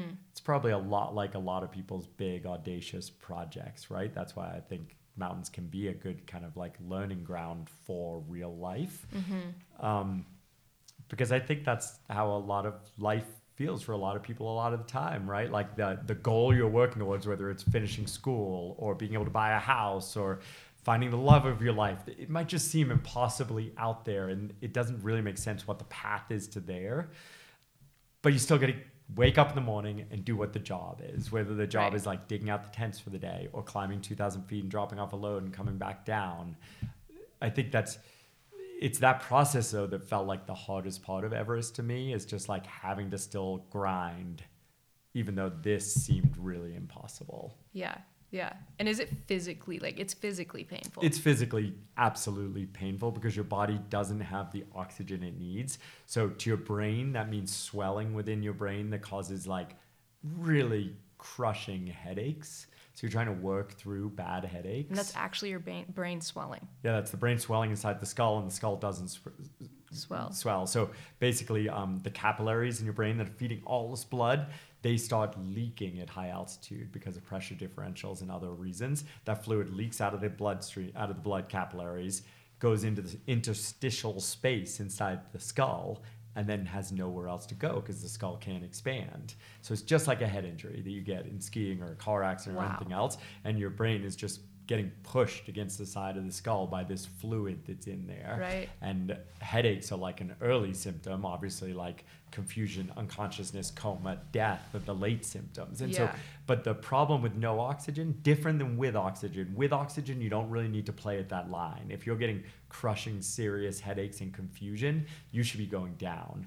But for no oxygen, in order to create the physiological changes you need, the new red blood cells, you have to keep pushing that edge. It's the only way to force your body to do what it needs to do. And so everyone who's climbing without oxygen is on that edge of too much altitude sickness. So it's really painful, and it's, I think it's dangerous. Like, we are now at Alpenglow guiding clients who are trying to climb the big mountains without oxygen. And I think we're uniquely positioned because Carla guides with us, and mm-hmm. Topo, who's climbed without oxygen, guides with us, and I guide with us. And Monica has seen so many of us as our expedition doctor. And so we're uniquely positioned to take clients who are trying without supplemental oxygen. But it's a pretty scary edge to be playing on with someone. Yeah, um, no doubt. Just like the cutting edge of any uh extreme sport. Do we still call our sports extreme sports? Like yeah, these, sure. you know, whether it's skiing or freediving or whatever it is, on the edge, it's it's pretty out there. You're choosing to take real risk. Yeah. And so climbing without Everest has that pain. It has that unknown. It has that risk that you have to choose to actually accept and know why it's worth it. Um, and then there's like the actual reality of summit day. So all the way up to like twenty-seven thousand feet, I still moved kind of, I still move kind of like a human being up to like eight thousand three hundred meters or something like that. Above that, like, you know, looking back at the videos, I'm taking one step and breathing twenty to forty times. So breathing for one to two minutes and then taking another step. Wow. And so like people don't get like the last, the last, few hundred feet that I turned around on, that last two hundred vertical feet, like you could throw a baseball two hundred vertical mm-hmm. feet. That was going to take me another seven hours or something ridiculous at my pace that year. And the next year, like I was much better, but it was still like, let's say it was three hours for that last two hundred feet. And the mind fuck of that, I don't know, are we allowed to swear on yeah, the podcast? Totally. Like the mind fuck of nothing changing because you only took six steps in the last twenty minutes. Yeah. So like, the visual picture, usually in the skin track, even if I'm tired, I'm like, I'm getting there. I'm doing this. yeah. Like I'm moving. I'm following Michelle, whatever it is. Like this, nothing changes. And so finding that, I don't know, psychological way to still keep going upwards instead of downwards, I think is pretty remarkable. Or you know, like, I don't know exactly what it is. I do know for me. It is me, remarkable. It's absolutely I, but remarkable. I, but I do know for me, the reason I was able to do it was one, this like base of many, many years of experience and building up to that level of kind of like suffering and unknown. But it was also about the team I built around me. And I think that's really important to acknowledge because people have climbed Mount Everest without oxygen, without support. Mm-hmm. So they're just up there and they find that mental strength in themselves and they manage the risk themselves, like Reinhold Messner, the first person to climb Everest without supplemental oxygen. After I failed in two thousand sixteen and Kat really loves this part of the yeah. story. After I failed in two thousand sixteen and came really close to the edge, um, in two thousand seventeen, one of the decisions I made was to surround myself with a team. Mm-hmm. So in two thousand seventeen... Like physically with you on the with mountain. With me actually on the mountain. And I was lucky to do that. Like my ego like had a little support doing that because they were my film team. Yeah, yeah. Not my mountain guides, you know? But the reality is my film team were mountain guides. Yeah. And they were on supplemental oxygen. So I had Topo Esteban Mena on supplemental oxygen who summited Mount Everest five times, including once without oxygen, at my side. And on the other side of me, I had um, this Sherpa, Palden, who I've been climbing with for twenty years and all of my biggest ascents. He summited Everest eighteen times and he was on supplemental oxygen and with his prayer beads praying the whole time. Wow. And so like I had a team. And so like at the same point, probably two hundred feet from the summit, maybe a little less, one hundred fifty feet from the summit, I got like really scared about how slow I was going and how bad I felt. Mm-hmm. And like, that might have been the point that I would have turned around. But I had Topo and Paulden there who were like, no, like, you're still talking. You're not slurring your words like you were last year on the radio. Your your color looks okay. You're not stumbling. Whatever it was, they were like, you got this. Yeah. And they stayed right there. And Corey Richards, who tried for a second year to try to summit two years in a row without supplemental oxygen, and this year that I succeeded, he failed without supplemental oxygen, turned down to go back down the mountain without supplemental oxygen, ran into another Alpenglow team who had an extra bottle of oxygen. He put it on and came back up, and he was like a superhero. Like this apparition came out that I couldn't figure out in my addled brain like how he could possibly be there because he had told me he was going down. Yeah. And then he was like running circles around me and like fist pumping and hip pumping. He's like, we're doing this. And like, so I had a lot of support and and I got to stand on top. That's a pretty beautiful experience yeah. to have your friends with you, though. I would imagine that's like a bit more enriching than like you're, you make it alone and you're like, okay, yeah, cool, I'm here now. yeah, I mean, certainly I feel really lucky to have them. That the funny thing is like, we're talking a lot like about what it's actually like. I, I was actually like, I now know what it's like is you're actually blacked out almost on the edge for a lot of it. Um, And so it's just like being like very, very drunk. That's what high altitude climbing is right. like. And so, um, I, you know, so uh, one of the funny stories from my summit day is, you know, a day or and a half later, I was back down in base camp and Kilian Jornet had been climbing the same season as me, this ultra runner and incredible climber who also summited Everest without supplemental oxygen, not once, but twice uh, in the same season. Wow. Um, But so I was back down at base camp hanging out and someone came to my tent and was like, that's so cool. You and Kilian got to see each other like near the, on the summit ridge. Like what a powerful moment. I was like, Kilian wasn't there. Like, what do you mean Kilian wasn't there? I was like, Kilian wasn't there on my day. He went like the day before or whatever, like got in a full fight. And so Topo pulled out his camera and like scrolled to hour twenty-seven of my summit day because my summit push was like forty-three hours long round trip. forty-three hours. And he scrolled through to hour twenty-seven and there's me hugging Kilian. And I would have bet my house that I hadn't seen Kilian that day. So yes, it's important to have your friends up there and it's more meaningful, but I'm not sure how much I actually remember. I mean, it is That's wild. Pretty fascinating. You're out there. And you're in the moment. You're in that blackout state, or is it like you descend and then you don't remember after? No, I think you're in that moment, but mm-hmm. I think maybe you almost need to be because it is so like unbelievably boring and slow. Right. Um, so maybe the blackout helps you right. push through the pain. Yeah. Um, yeah. It, and, and that truly is like, I think that varies for different people, although everyone who's summited Everest without supplemental oxygen has had a real like mind-altering experience, mm-hmm. or everyone I've met. Um, but the wild thing is, like a couple of years later, I got to climb K two, the second tallest mountain in the world, without supplemental oxygen. It's only five hundred vertical feet lower, which okay. feels the same, right? When you're talking about twenty-nine thousand yeah. feet or twenty-eight thousand five hundred feet, it feels the same. But it turns out for me, my line where I truly break is somewhere in between those two altitudes. Because on K two, I was on the summit of K two on the radio, making logistics plans for how many Sherpa and horses we need for our exit three days later. And like, I filmed a two minute selfie where I thanked my sponsors. On Everest, I didn't do any of that. If someone hadn't been there, like taking a photo, I wouldn't even have a photo. Like, right. And so it really was just those last couple of hundred feet that for me were above my physiological ability. Mm-hmm. And I do think that level varies a little bit for different people. So of course I'm genetically capable at altitude um, and, and pretty good at it, but there are definitely people better than me at it, like Kilian, like Corey Richards. Um, and then there are definitely people like, I know, uh, you know, a few, a handful of people who have climbed thirteen of the fourteen eight thousand meter peaks without oxygen, but they haven't done, succeeded on Everest. Wow. And it's because their line is somewhere between right. K two and Everest, but maybe a little lower than mine, so they haven't found a way to get through it. And yeah. Like, you know, if Everest was three hundred feet higher or five hundred feet higher, I'm not sure anyone would physiologically be able right. to do it. It's, it's right at that threshold. It's right there. So you don't actually remember standing on top? I mean, since I've seen so many fit photos yeah, and right. videos and told the story so many times in slideshows, I think I remember. I can picture it. That is fascinating to me. It's hard to know now. Yeah, yeah. Yeah. And so what, like, what drives you to go out there into those mountains and take on that risk and accept the possibilities of that risk happening? Yeah, I mean, I think part of it is that I've always been interested in that kind of, like, unknown line, right? Like, I just loved, I'm a voracious reader, and like my teenage years were just filled with reading books about explorers, whether it's space or underwater or or the world back in those days. And um and and mountaineering just really captured me in that way, that there was that unknown to it.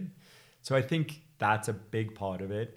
The second thing is, though, that I found, and again, I, I don't want to say mountaineering is like so special, because I think there are lots of ways to have these experiences, but that's where I found this world where I could be singularly focused on one goal with a team.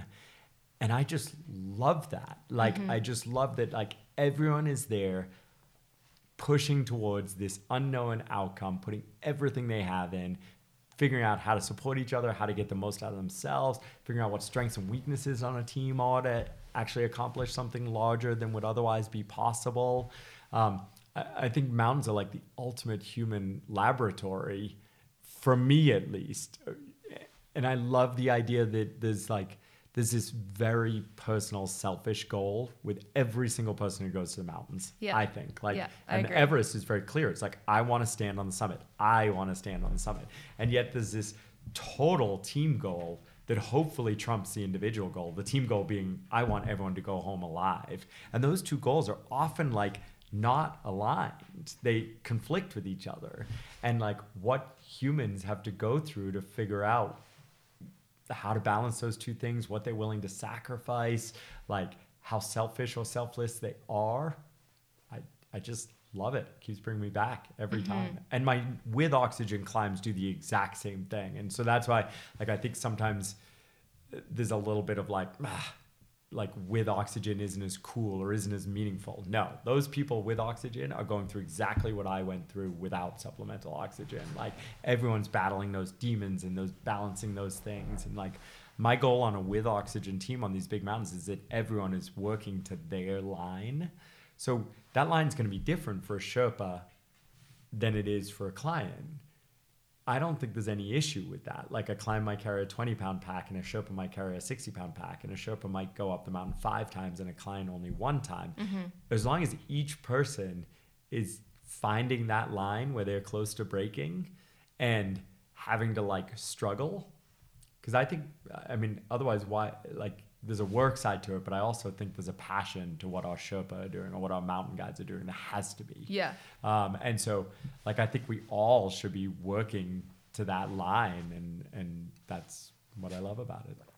Yeah, I think, like, when you discover that line, it's often beyond what you thought you were capable of. Al- always, yeah. I would say. And that's yeah. part of the beauty of it. Part of the draw is pushing yourself, and absolutely a lot of self-growth and, and self-discovery comes from that. Yeah, one hundred percent. And you know, I, I think that's very true. And I think we can do that, though. We don't have to go to Mount Everest to do that, right? To For push sure. that line. I've never been, to, yeah. to, to surpass that line. And so even in mountaineering, we don't have to be on Everest. And like, that's what I think sometimes is getting missed in the industry today, is like a desire, just like you said, someone who's never worn crampons thinks they want to go to Mount Everest to go play with that line and surpass that line. And it's like, no, no, no, no, no. Like, stepping stones. go, go play with that line on Cotopaxi in Ecuador, yeah. or even on Mount Shasta. Let's start on Mount Shasta and then go to Ecuador and then go to Argentina. And like, all, you're going to consistently surpass your line, learn things, build, grow. And maybe that path will end with Everest. Maybe it won't, but you'll have gone and had amazing experiences and explored that unknown. Mm-hmm. Um, so.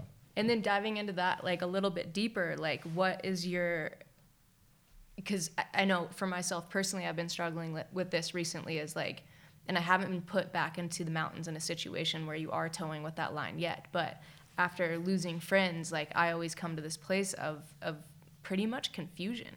Yeah, I, absolutely. I mean, I think confusion is a part of it, right? And like I, I think that's a very natural emotion to have when we have these like conflicted experiences. Like both of us have had probably many times, and very recently losing Hillary, like where the mountains give me so much. Like having this conversation, I'm like, oh my God, I love the mountains so much, and they've given me so much, and then they like quote unquote take away so much, right? Like losing some of our closest friends, losing, I've lost coworkers, I've lost Sherpa on Mount Everest with me.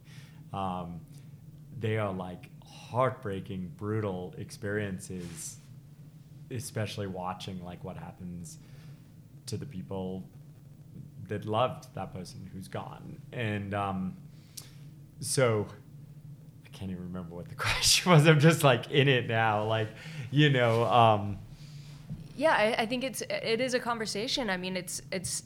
like the struggle to rediscover what like my own personal boundaries are. And I don't think I'll know that until I'm in that immersive experience of, of being yeah. present in the mountains. And, but all, and like what my risk tolerance levels are. I know for myself, as my career has grown, that risk tolerance has, has gone down because I've seen a line that I don't think I'm personally prepared to cross with one hundred percent risk tolerance. And so I've backpedaled from that a little bit, and I'm still in this phase of like figuring that out. And every new adventure kind of brings something new where you're tested in a different way. And and for myself, I think building the confidence to speak out and feeling empowered in the mountains is a big part of that, of knowing my limits and knowing when I can speak up one hundred percent and say no or continue on.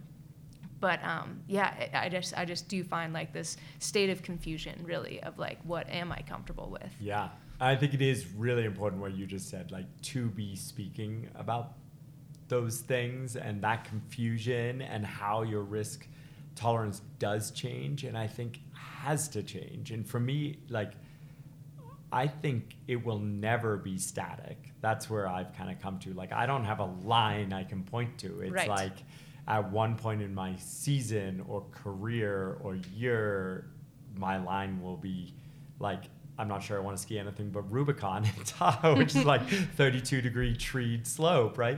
And then there'll be another time where like this spring, I went to Makalu, the fifth tallest mountain in the world, and was willing to like try really hard again because the fire was there and it mm-hmm. felt true and like, and conditions had aligned, and I'd spent a decade focusing on the mountain and knew it really well, and like it was right, and I was willing to take quite a bit more risk. And so like I think that's probably my biggest learning is like it knowing that I don't have like the line isn't the same, it isn't static, and it's going to change all the time based on the people and all these different things and the scenario you're and, in and totally the scenario. And but I do definitely think like it's something fifteen, twenty years ago as I was coming up in this sport, or twenty-five years ago in my twenties, I was not seeing any conversations around it being okay to back off just because your risk tolerance wasn't up to the day. Mm-hmm. Maybe, I'm sure it's happening. I'm sure there were mentors out there, but like that's not what I was seeing and feeling in the media and the sport. And looking back at the risks that I took, especially in like alpine climbing, so kind of like mixed climbing in the six thousand meter ranges in South America and things like that, and the hard ice climbing I did in the United States, like, like I just thought there was no other choice. If you were going to be a mountaineer, you had to take massively outsized risks. Mm-hmm. Um, so, and I don't think that has to be true. I think a mountaineer or an alpinist or a skier can be really successful and proud and uh, and relevant in our industry with a pretty mellow risk tolerance, and yet I still think there's like, I am so glad there are the warriors out there who have a different risk tolerance and push our sports to new places and do it with eyes open.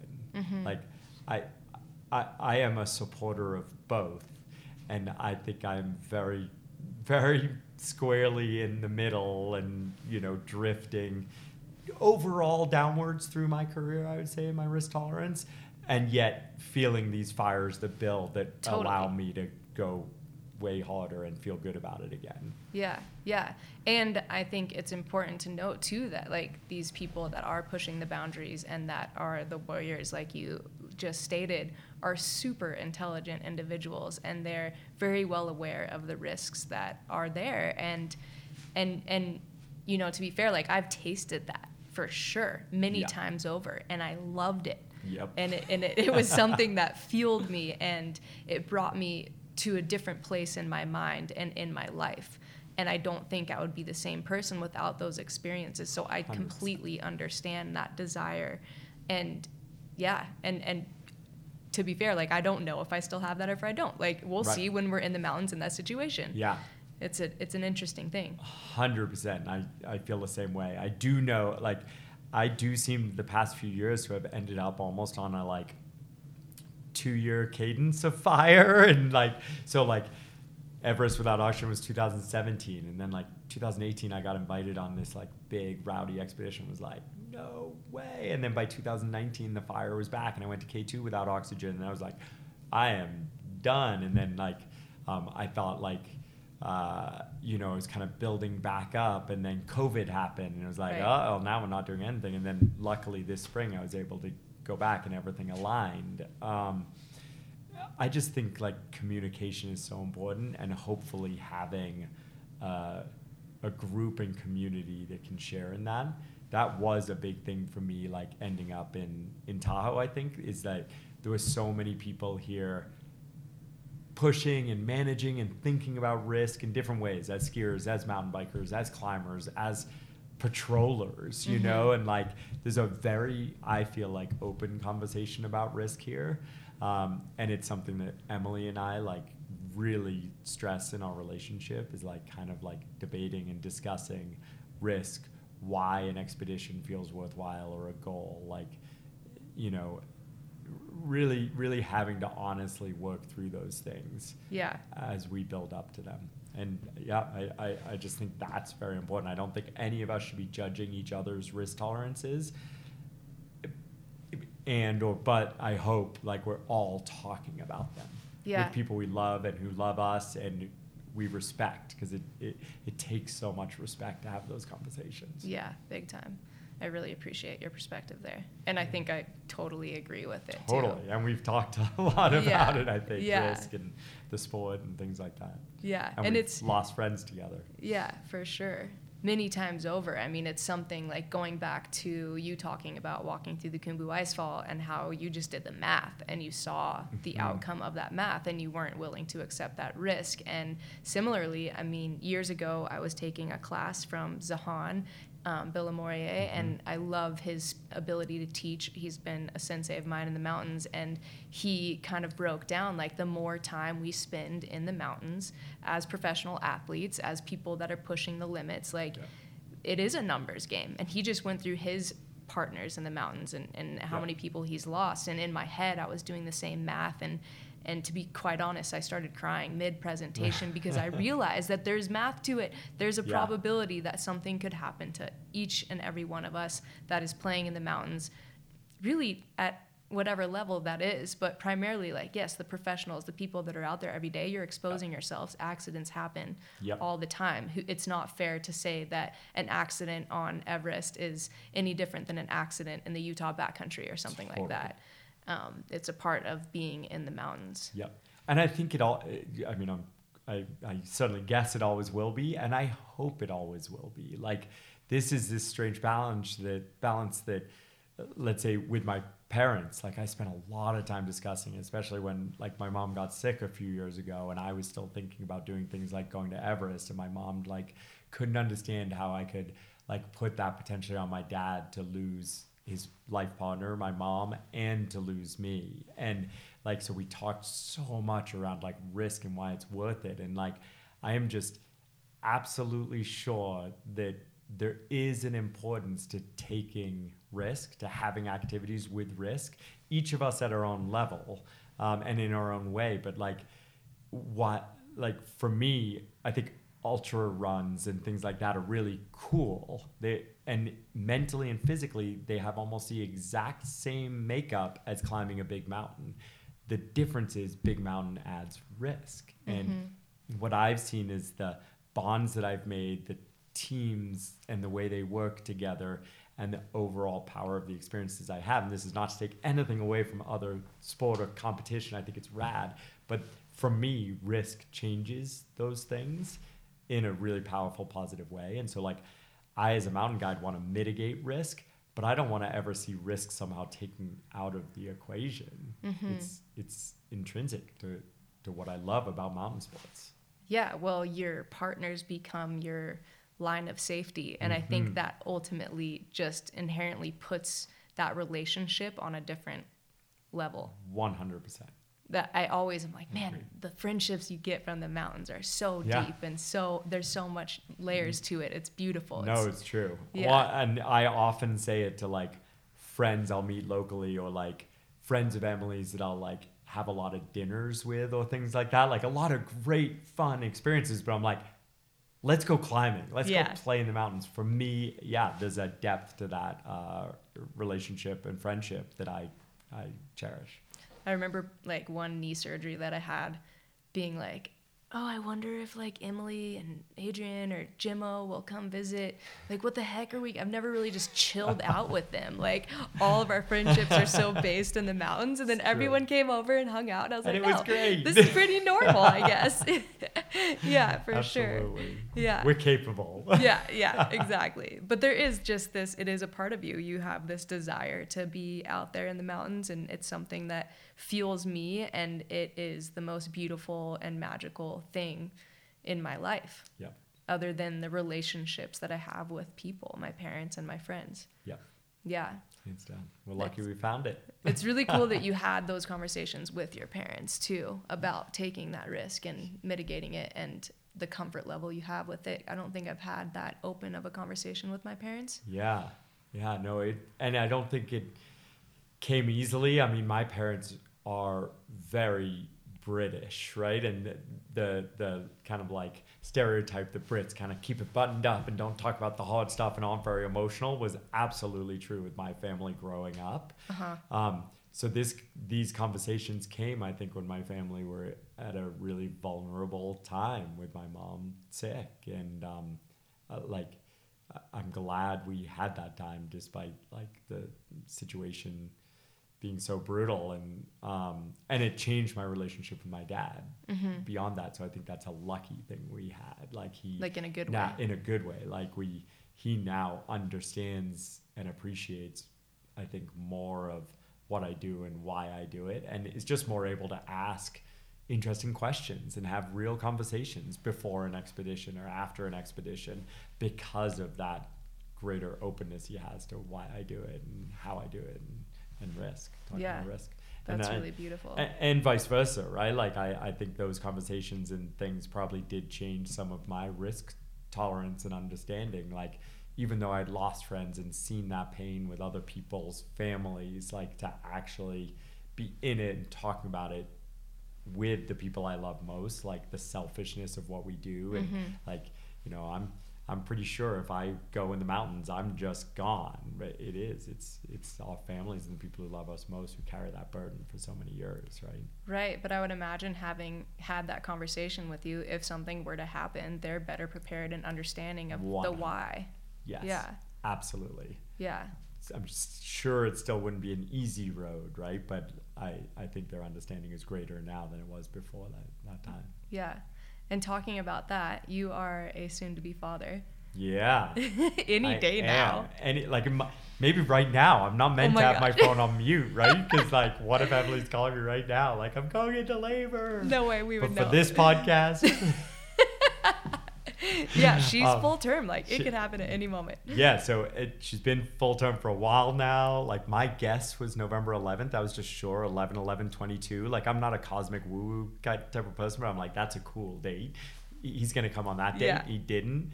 Um, it's now the sixteenth. sixteenth. M's official due date is the eighteenth, the day after tomorrow. Oh, wow. Which is also opening day at Palisades. So we're oh like, uh, ski your baby, ski your baby. Um, I'm so excited. It's been wild to watch Emily, to be a part of her pregnancy. Um, and I, I've been more or less ready, I think, to be a dad for a bit now. Feeling like a, a certain level of like contentedness in the mountains and like maybe like a little extra energy that I wanted to put to something like ha- raising a family. Um, so I was pretty excited when Em felt like she was there too, and it happened a little faster than we expected, but here we are. Yes, I am so excited. And you, you both have not told anyone the name. That's right. The name is uh, secret just because it seemed fun to to keep it, although it's driven some people just crazy. Like at two in the morning I'll get like a string of texts from like Emily's dad with like a bunch of names guessing. Oh like it's like, I can't sleep, I just need to know. Like, Tim, you're gonna find out, it's gonna be okay. um yeah I've yeah. done the same thing. I've texted her numerous names. Has anyone guessed it and you just haven't told them? No one has guessed it. The funny thing is, I shouldn't tell you this, she'll go hunt it down. One person knows because we were filming this summer in Tent Sleep in yeah. Wyoming, and Colette McInerney was with us for a bunch of the summer. And I mean, you know how filming is. You just, first of all, Colette's like a great friend and one of Emily's best friends, but also you just, like, you do get so comfortable. You forget the camera's there. That's the point. Yeah. And uh, so I was just like hanging out with Em on the side of the lake and like said the name, like just talking to him. And she's like, what are you doing? So yes, one person knows the name, but we do know it's a little boy. Little boy.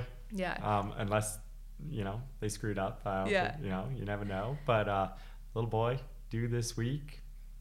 Yeah. That's exciting. It's gonna be a wild ride. I know. Like me and Em, like go through these waves, right? Of like feeling like we're super ready and we got this, and then it just feels like completely impossible and. Um, like the next moment it's like, whoa, what changed? It's just all like mental and psychological, right? It's wild. Mm-hmm. um I think we have a lot to learn, but that's kind of the whole point of it, and um it's gonna be fun. Yeah, yeah, it will be for sure. I can't wait. Emily and Adrian are, happen to be You're, basically my neighbors. And you so. live right down the street, that's right. Yeah, like lots yeah. of hanging out with Auntie Michelle. It's gonna be amazing. So many of my friends are, we're just at that age. I do feel, and, and this is probably true everywhere. I'm like, is it special in Tahoe? But it's tr- probably true everywhere. But like, I do feel there's just this community vibe around raising a child that like, people I've known for years but maybe don't adventure that much with or haven't connected. I've just felt like so much generosity out of so many people in just really tiny ways, but like mm-hmm. I'm going into this like knowing like no matter what we needed the day after tomorrow or a month from now, like we've got people for sure to support us and a larger network than maybe I thought we had, and it's it's felt really special. It's a cool thing. That's really cool. Yeah, yeah. Yeah, and by the time this podcast's out, I'm pretty sure the baby will be born. That's so fun. And yeah. you, you just put in the notes the name. Totally, yeah, exactly. Turns out the name was... I yeah. could give everyone a hint. So Emily actually chose the name, but I had like one kind of like request. Like I um I love my initials. I'm okay. A B, yep. Adrian Ballinger. And um, uh, so I was like, I want him to be A B. She's like, cool, I got this. Yes. So there's a little hint to the listening audience. Yes. I yes. think it's going to be an A B unless we change in the moment. Yeah. And I've gotten so many hints that have led me through some hilarious internet searches actually for the names. I know, because Em will be like, it's the seven thousand two hundred thirty-second most popular name in the U S Yeah. And you're like, seven two three two. I was like, she totally. was actually just making that up. Yeah, yeah. It's yeah. not a popular name. Mm-hmm. And once the baby comes, do you think you'll have, do you think like, I mean, right now you're, we talked a lot about risk tolerance, but do you think that will change once you physically have the baby? I, I, I guess I can only answer I don't know, because right. so many people asked for and unasked for opinions have told me how much it's going to change. So I, I want to be open with like, I, I don't know. I yeah. haven't I haven't been through it. Um, what I do know is like, I actually, I, I feel like my my whole career has been around recognizing, managing, and mitigating risk. And I already would say I'm pretty, I, like, I, I'm I, like on the risk spectrum of our friends, like I'm on a pretty conservative side of that scale, I would say already. Um, and so like, I think this is just gonna be one more factor in how I make those day-to-day decisions. I don't think it's gonna be the ending factor or the only factor. Mm-hmm. And so, so yeah, but I, I guess we'll see. Yeah. Um, and then the other side of that, I think, is like, I know I'm not done. Yeah. Like, I hope I will always have like a lifetime of adventures I'd love to do. Yes. So like, I don't think the list will ever go away, but like, like I still feel it inside of me that like, I want to go and try hard things that do entail risk with people I love. Mm-hmm. And I hope that me wanting to do that provides some level of value to my son, like recognizing that his, at some point recognizing that his parents, like he was incredibly important and the most important maybe, but, but there are also like, we're also complete human beings, and yeah. these lives in the mountains are part of that. And um, I hope I can strike that balance. Uh, but I, I know there are things I want to do in the mountains still. Mm-hmm. Yeah, that's, yeah, I agree. Um, I think you're an incredibly talented person at dealing with logistics and setting up plans and all of these Love things. Logistics. So it's going to be really fun seeing you as a dad and just getting into it. And yeah, I feel like you're going to be pretty darn dialed. We'll see. I'll, I'll, I may be dialed. I may also be super annoying. Like I am like a details person on the edge of O C D, and Em might say like well into O C D. So like, we'll see how that works with raising a kid. Like I, I can only imagine he's gonna be like his mom and like a total happy at the most junk showy moments. Like yeah, yeah. Em like just embraces the chaos.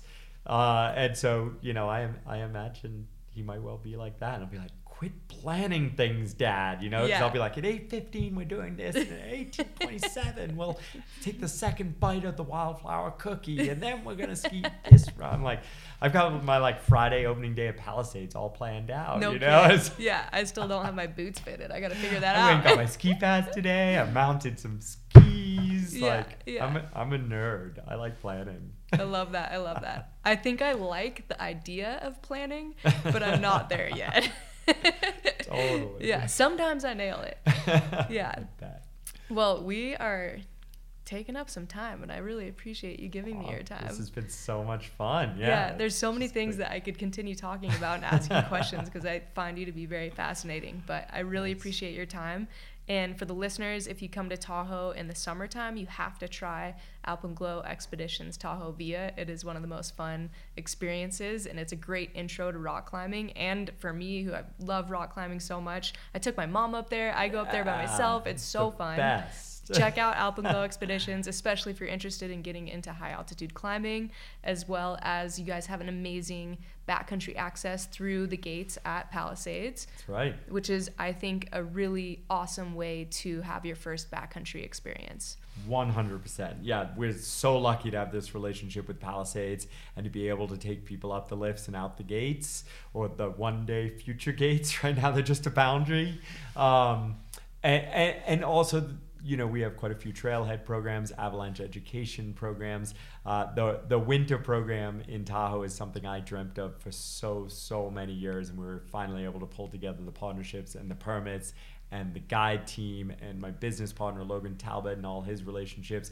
And it's like, it, I get so fired up about it. I love it so much. So yeah, come visit us in the winter, come visit us in the summer, and um, yeah, just really enjoyed that conversation. Thank you. Yeah, Alpenglow has been an incredible resource for me to learn and grow, whether that's a ropes safety course in climbing or an avalanche course or any kind of medical courses. Like, y'all offer a lot. Absolutely. There's a lot of resources. And just for the listeners, if you're going to take an avalanche course, take some sort of a first aid course as well to couple with that. one hundred percent. Get your education. It's super important. and, and education is cool and fun. It is. It's so fun to learn. Yeah. Abs- absolutely. We yeah. are on a lifetime apprenticeship of the mountains. Yeah. For sure. Never stop learning. Well, thank you so much, Adrian, for your time. I really appreciate it. Thank you as well. This was so much fun. Heck yeah. You.